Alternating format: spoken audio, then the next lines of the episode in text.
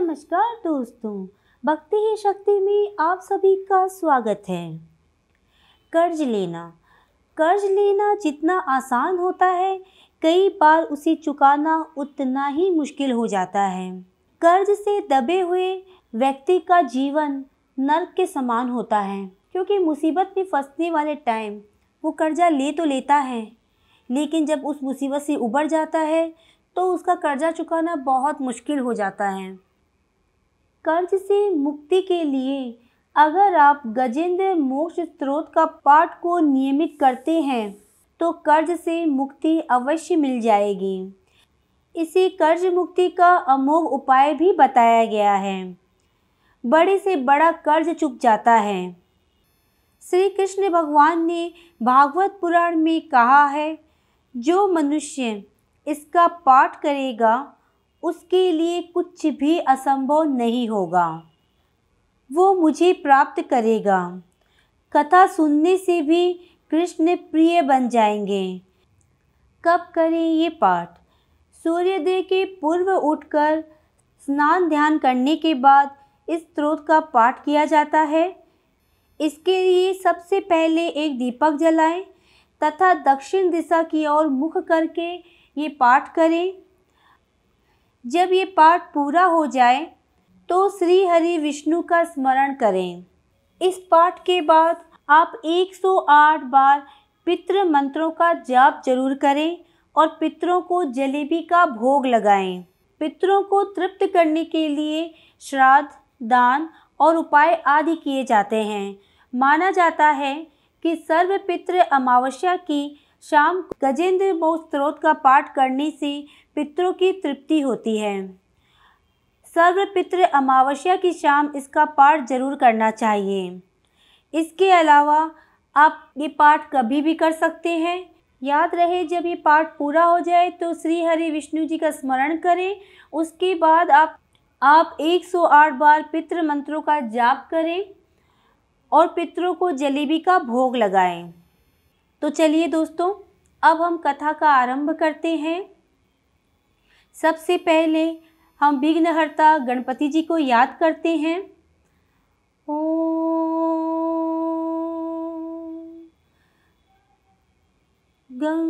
गणपते नमः। अब हम विष्णु भगवान को याद करेंगे। ओ नमो भगवते वासुदेवाय।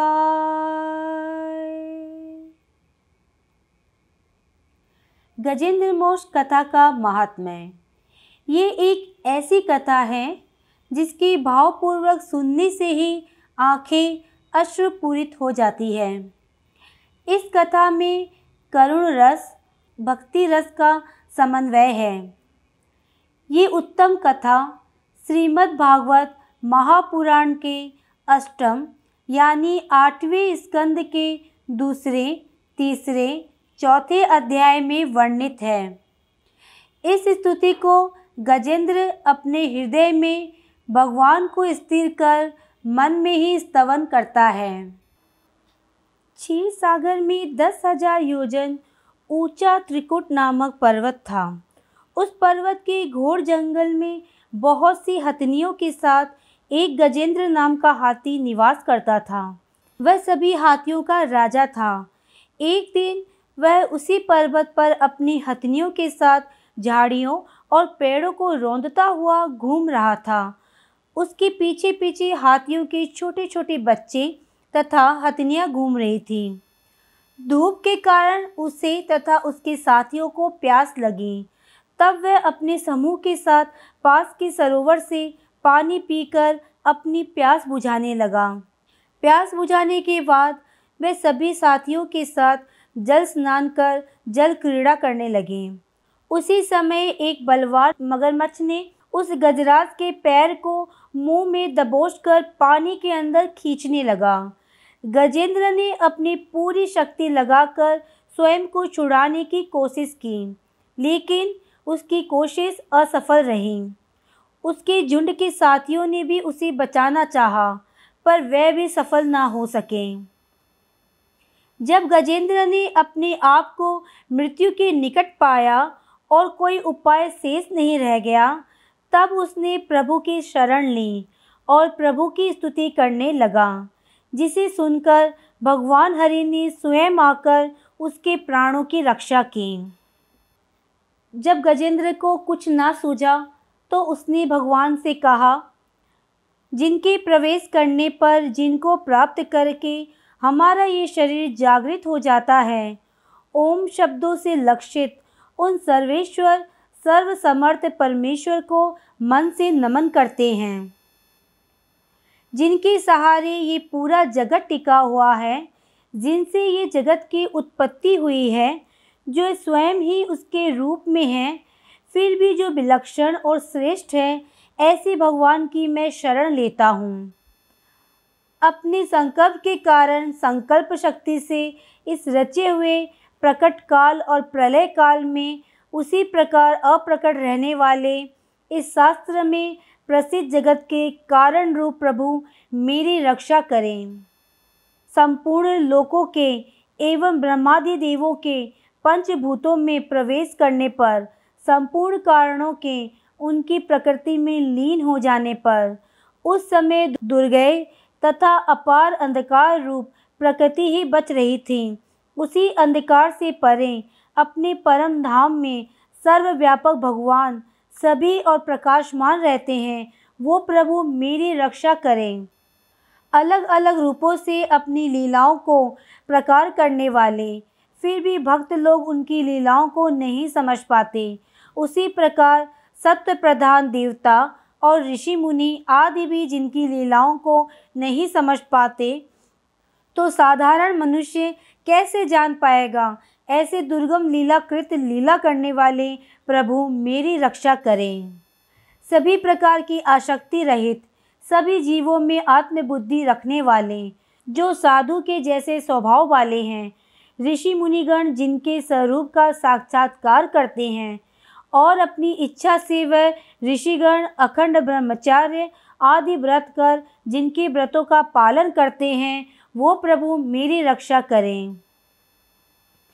जिनका हमारी तरह कर्म युक्त ना हो तो जन्म होता है, या जो स्वयं जन्म लेते हैं, और ना ही जिनके द्वारा अहंकार प्रेरित कर्म होते हैं, जो निर्गुण रूप वाले भी हैं, जिसका कोई नाम नहीं है फिर भी समय समय पर सगुण स्वरूप धारण करते हैं और जगत का कल्याण करते हैं, पोषण भी करते हैं और संहार भी करते हैं।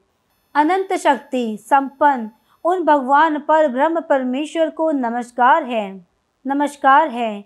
उन निर्गुण और सगुण स्वरूप वाले भगवान को बारंबार नमस्कार है।